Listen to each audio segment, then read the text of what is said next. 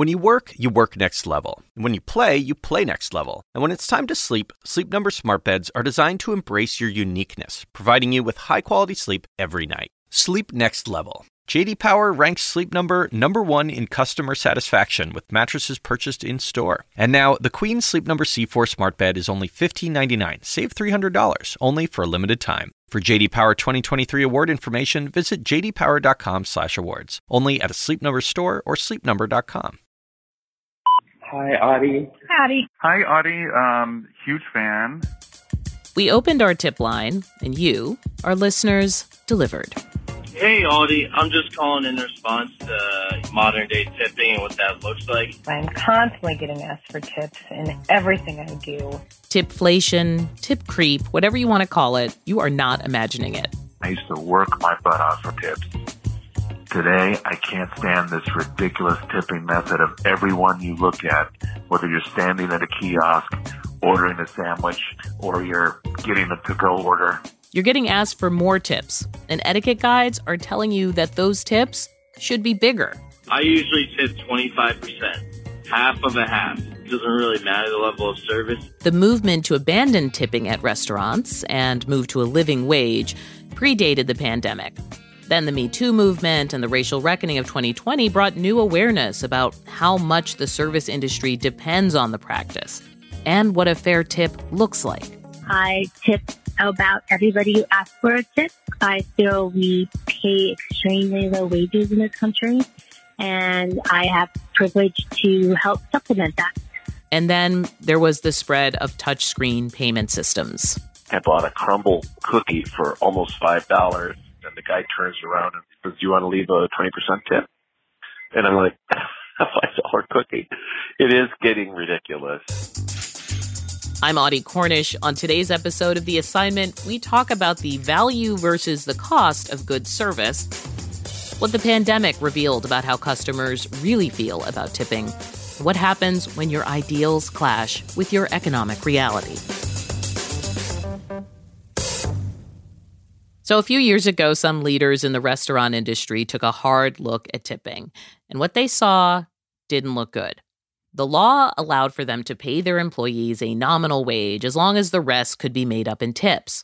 In practice, this leads to unequal pay between front of house workers, like waiters, and back of house staff, like cooks.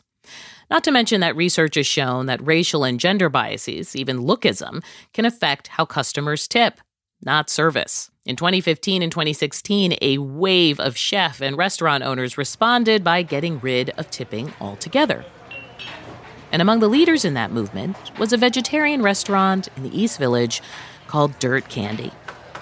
I wanted to know about how this all works, so we decided to visit one weekday afternoon to talk to employees there before the evening dinner service. Around 3 p.m., chef and owner Amanda Cohen oversees the shift change between the morning prep and evening kitchen team.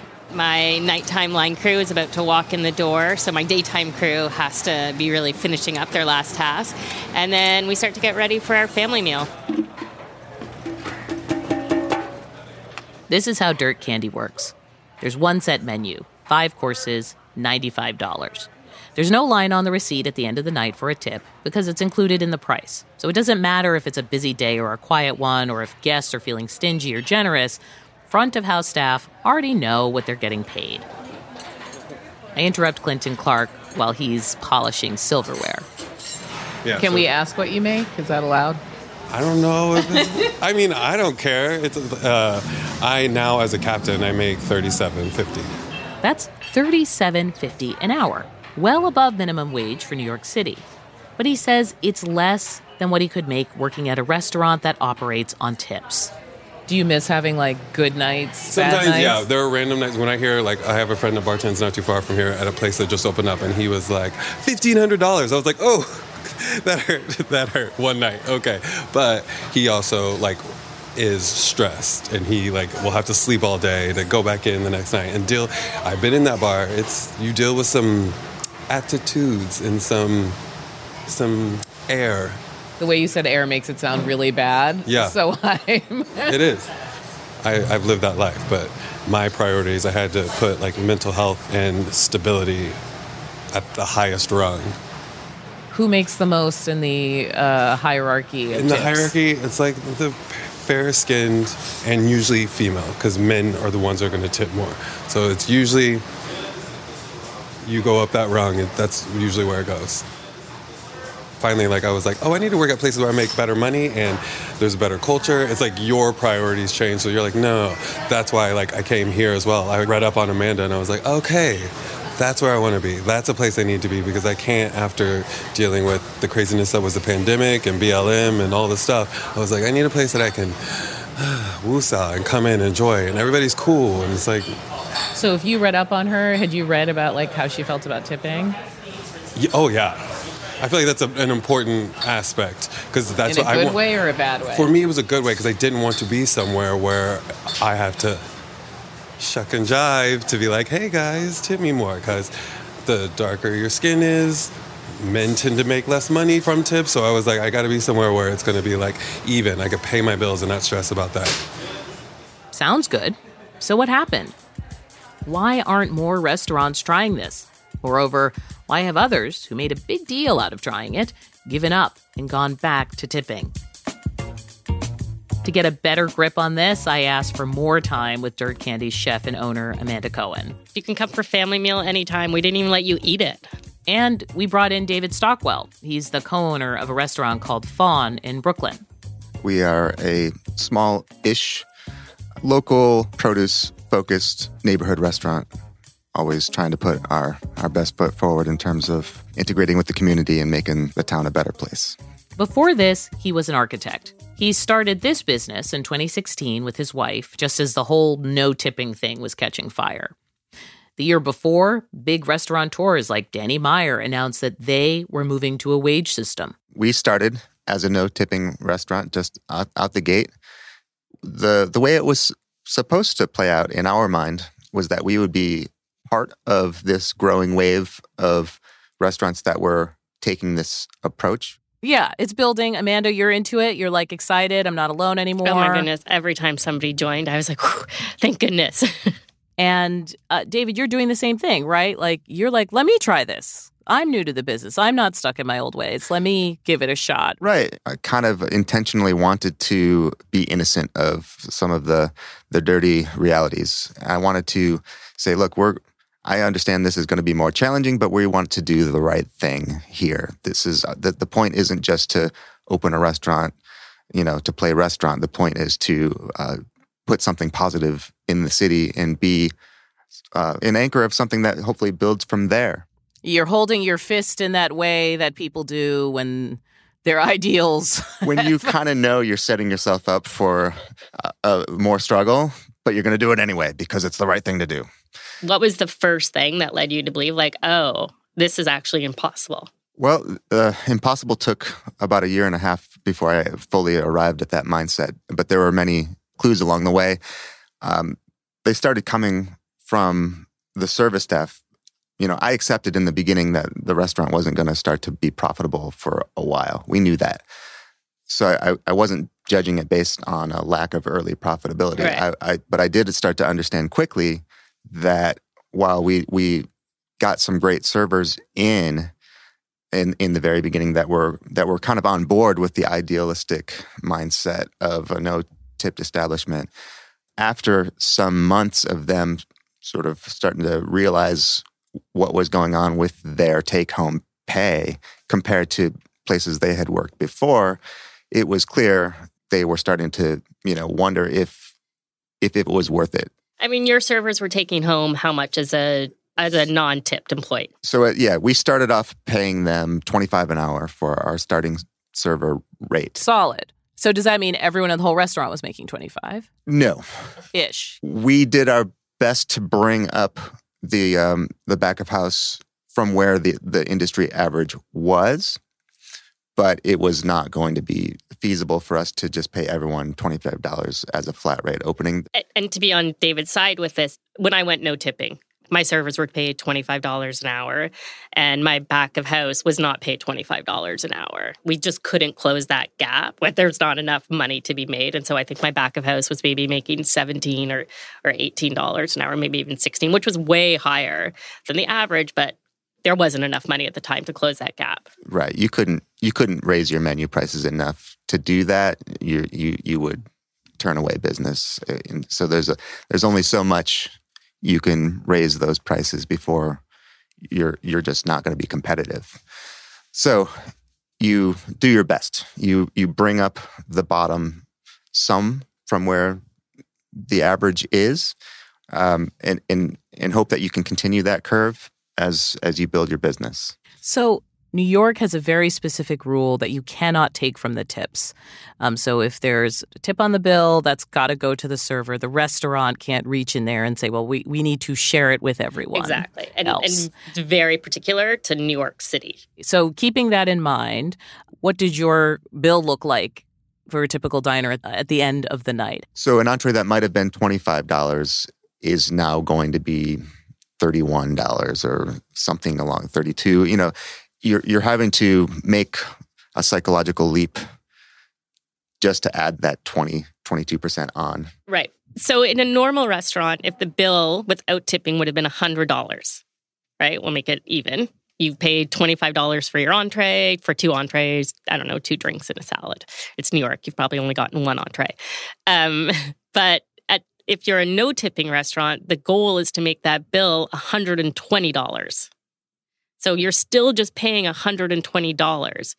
The tip is $20 and with no tip it's a hundred it's just included right so it'd be $120 so it's basically the same except for like a couple of uh, cents for taxes Where does it break down? Why? What makes it hard, David? well there are a few points that make it challenging um, one there is just a psychological subconscious approach when guests look at your menu prices whether they're shopping around for where to eat online or just seeing the menu that we post in the window they are looking through there. You're asking them to process a piece of information. Oh, yes, that that entree is thirty two dollars, but we're not asking you for a tip at the end of the night. So you're it's not actually outside of the local kind of market for this kind of ambitious restaurant. We're asking them to process that information. Some do, some don't. And we've had so many people come in and, you know, shake our hands because they love that we are that we were doing this. But as a restaurant, you need all of them to come in the door, not half of them. so you were losing some people that just wouldn't come in because $32 entree is maybe outside of what they think of when they go out to eat. After the break, what happens when what you want to do conflicts with what you have to do? It's a hard industry to do the right thing in. And so you have to kind of pick your battles and understand that we want to lift up the tide as much as we can for everybody. We'll be right back.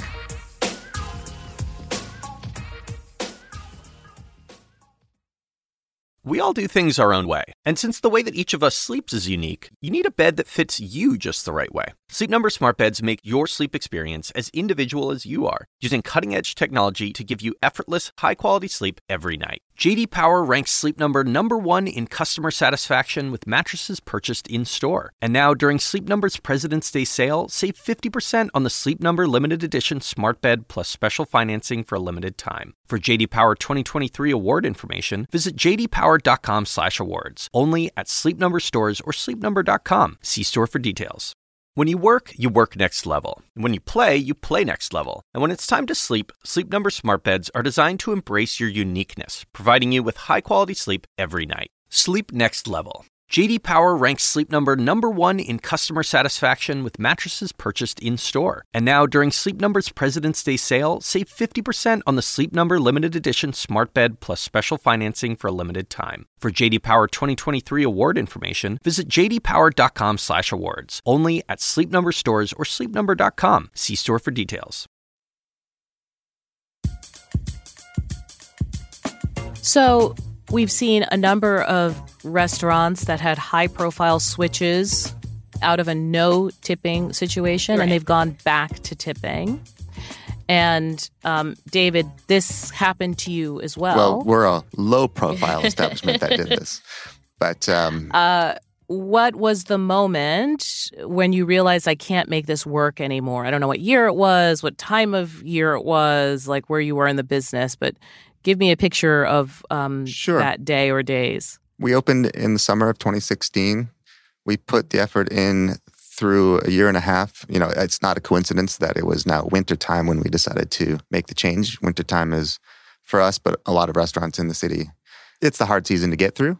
After the holidays, people don't go out as much. It happened to be the moment where we had to take a good hard look at could we make it through the winter? Could you make this payroll? Can I make payroll? Can I buy goods to operate next week?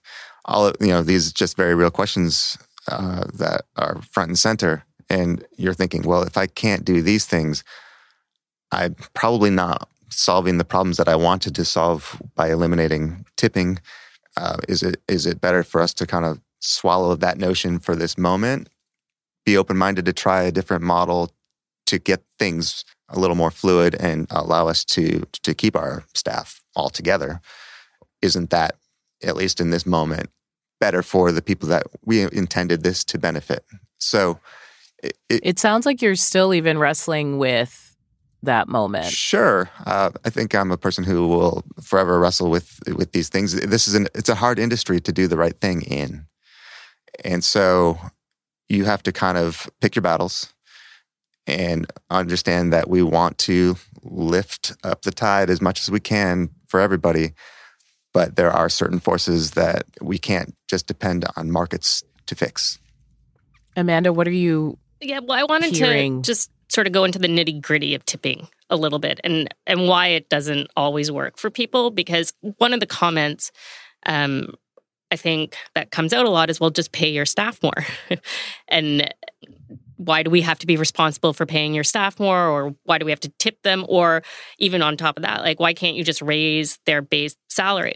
And it it it's not as simple as that. First of all, restaurants don't make that much money. Uh, they don't have to make no money, but this isn't like the most lucrative uh, business. Like if you want to make millions of dollars, I highly suggest never going into the restaurant business. I don't know why you left your career as an architect. I don't know either. um, so there's not that big of a pool of money to start off with. Then, as you go no tipping, uh, there's all these hidden costs that are really hard to foresee. I mean, people can tell you about them, but until you get the real numbers, uh, you don't know. And and so one of them is that your payroll taxes go up measurably because now all of a sudden uh, you have you're not taxed as an owner on your servers tips Mm-hmm. right? And once you're pulling in all the revenue and you're paying them wholly, then you are taxed on that. And that's a huge, huge uh, increase. Uh, my pay- payroll taxes every week, or if I if I had tipping, would be around three thousand, four thousand dollars, and instead every week they're ten thousand dollars. That's a lot of money for a restaurant. Yeah. uh, your insurance So there's the goes up. payroll taxes. Um, what's another hidden cost? your insurance goes up because all of a sudden you're taxed on your entire revenue and tips aren't considered part of your revenue. So your limited liability insurance, your workman's comp, that all goes up. Uh, because the insurers look at you as a business that is now worth this larger amount. And then you get into this vicious cycle because every time you try to compensate for something getting raised, you're still getting more taxes on top of it, or your insurance is going up. And so it's really hard to find this sort of medium ground where you're doing the right thing and you're making the right amount of money to compensate for it. And you can't raise your prices, so to speak. Right, Like it sounds like there's some sort of ceiling. Yeah, unfortunately, um, I don't think consumers really want to pay uh, what dining in a restaurant is worth. We're not there yet. Um, you know, we only charge ninety five dollars for our five course menu at Dirt Candy, and it's uh, it, that does include tips. But the reality is, it's probably worth a lot more. David has a restaurant in Brooklyn. There, it's harder to charge more in Brooklyn than it is in Manhattan. Uh, so there's all these sort of well, you know, I'm, if I'm going to go out to eat in Brooklyn, I'm, I'm not going to pay that much. It's not like I'm at a fancy restaurant in Manhattan. There's all these ideas people have about what something should be worth that is actually absolutely not based in reality. It's funny, I'm seeing more and more op eds here and there where a restaurant person will say, you know, if you can't afford the tip, if you can't afford the plate, you shouldn't go out to eat. Mean but true. I, I wrestle with it because I do think people think of dining and and that experience differently. Like, I don't think it's ever worked just to say, hey, if you can't tip, you shouldn't leave your house. I don't think that's ever, that argument has ever worked on anyone who still wants to have that special moment. No, but maybe you need to save up a little bit more money. It's a special occasion. Food isn't a luxury, food is a necessity, right? So, and there are certain places where you need to have restaurants because they're food deserts. That's outside of this conversation. Dining in a restaurant is actually a luxury. And I remember when I was a little kid, we didn't go out to eat every week. You know, we went out maybe once every two weeks, and my parents would save their money and, and we would go out and they could afford that dinner every two weeks. And it, it was considered a real luxury, you know, something special. Not all restaurants are for all people all the time. But it sounds like it would make it even harder for restaurants that are not tasting course menu $95, right? Like your local pizza parlor or, you know, like any kind of fast casual mom and pop small thing. You're like diners, there's a there's a mindset that's like at a certain point, this shouldn't cost that much more. But it does. so shouldn't is uh is the wrong word. It it just does, and and maybe that means you don't buy a coffee that morning, and you save that money to tip the person, or to pay a little bit extra for that pizza. Food just costs money. Labor costs money. Rent costs money. There's so many costs that go into a restaurant. Right, and most people, I think, when if you think about the labor side of things, they want workers to be fairly paid uh, as a principle but they also know that they don't want to pay more than a certain amount for an experience. But that experience is really brought to you by so many people making it happen for you. When you went back to tipping, did you lower your prices? We did. Yeah, we, we immediately lowered them by about that 20%. Of course, when you do all the math with the payroll taxes and all these things, our bottom line increased by more than that 20%. I, I kind of didn't want it to be the case, but it was the case that it made business work in ways that it just wasn't before that critical moment for us. That was in 2018. And Faun wouldn't be the last restaurant to bail on the no tipping movement.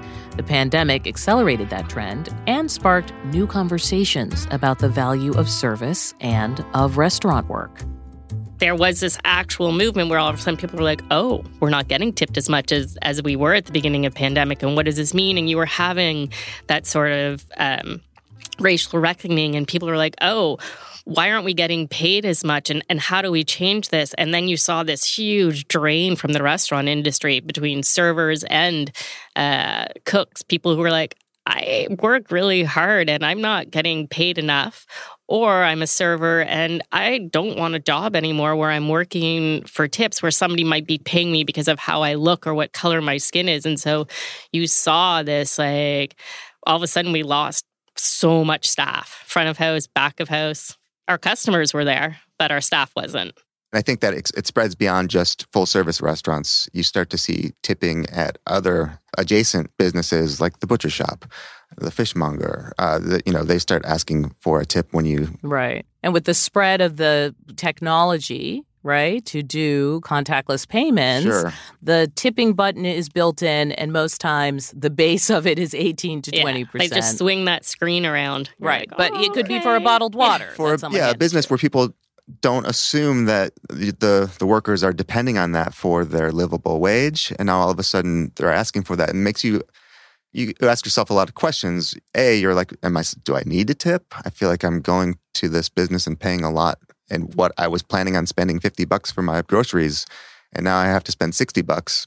It makes you think.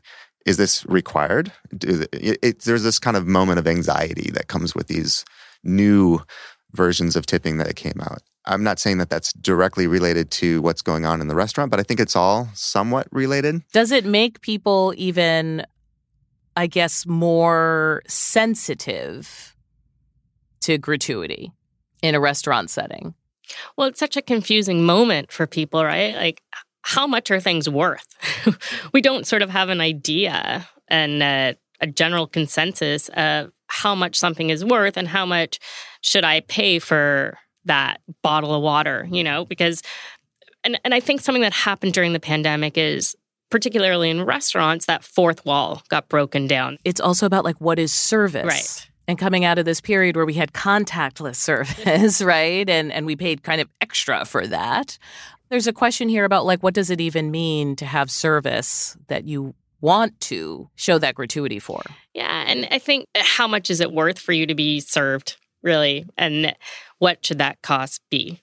It's really up in the air and we don't have a unfortunately we don't have a one answer to that question for everywhere in the country. Tipping is very complicated because people don't know how much uh, and what kind of establishments and they don't you're, you're kind of allowing businesses to put one price on the menu and then knowing full well that you're expected to tip this amount afterwards but you're not posting all these things it's almost like intentionally clouding the issue and making it more complex than it all should be how would you like people to start thinking about this going forward it would be ideal and, and best if people truly understood what went into making that experience happen.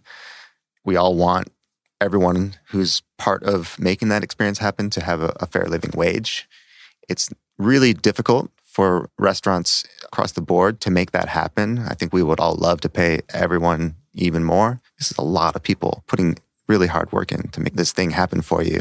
Amanda, you've seen this movement among restaurateurs kind of go through its ups and downs and growing pains. What's the thing you want listeners to sort of take away from this moment, from kind of like your vantage point?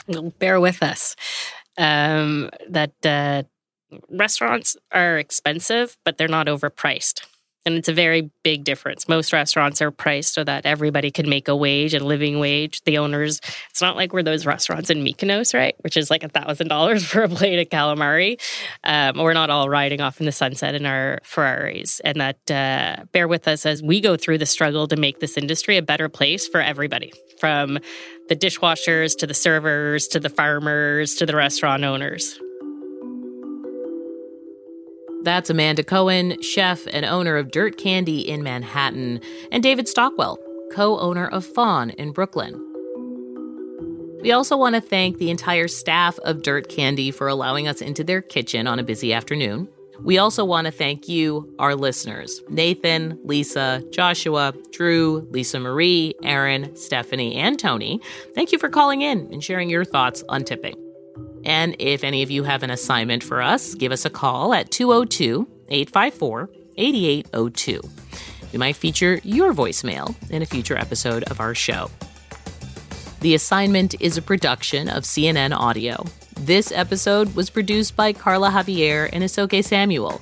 Our producers are Madeline Thompson, Jennifer Lai, Lori Galarreta, and Dan Bloom. Our senior producer is Matt Martinez. Mixing and sound design by David Schulman. Dan Dzula is our technical director. Steve Lickteig is our executive producer. Special thanks to Katie Hinman. I'm Audie Cornish, and thank you for listening.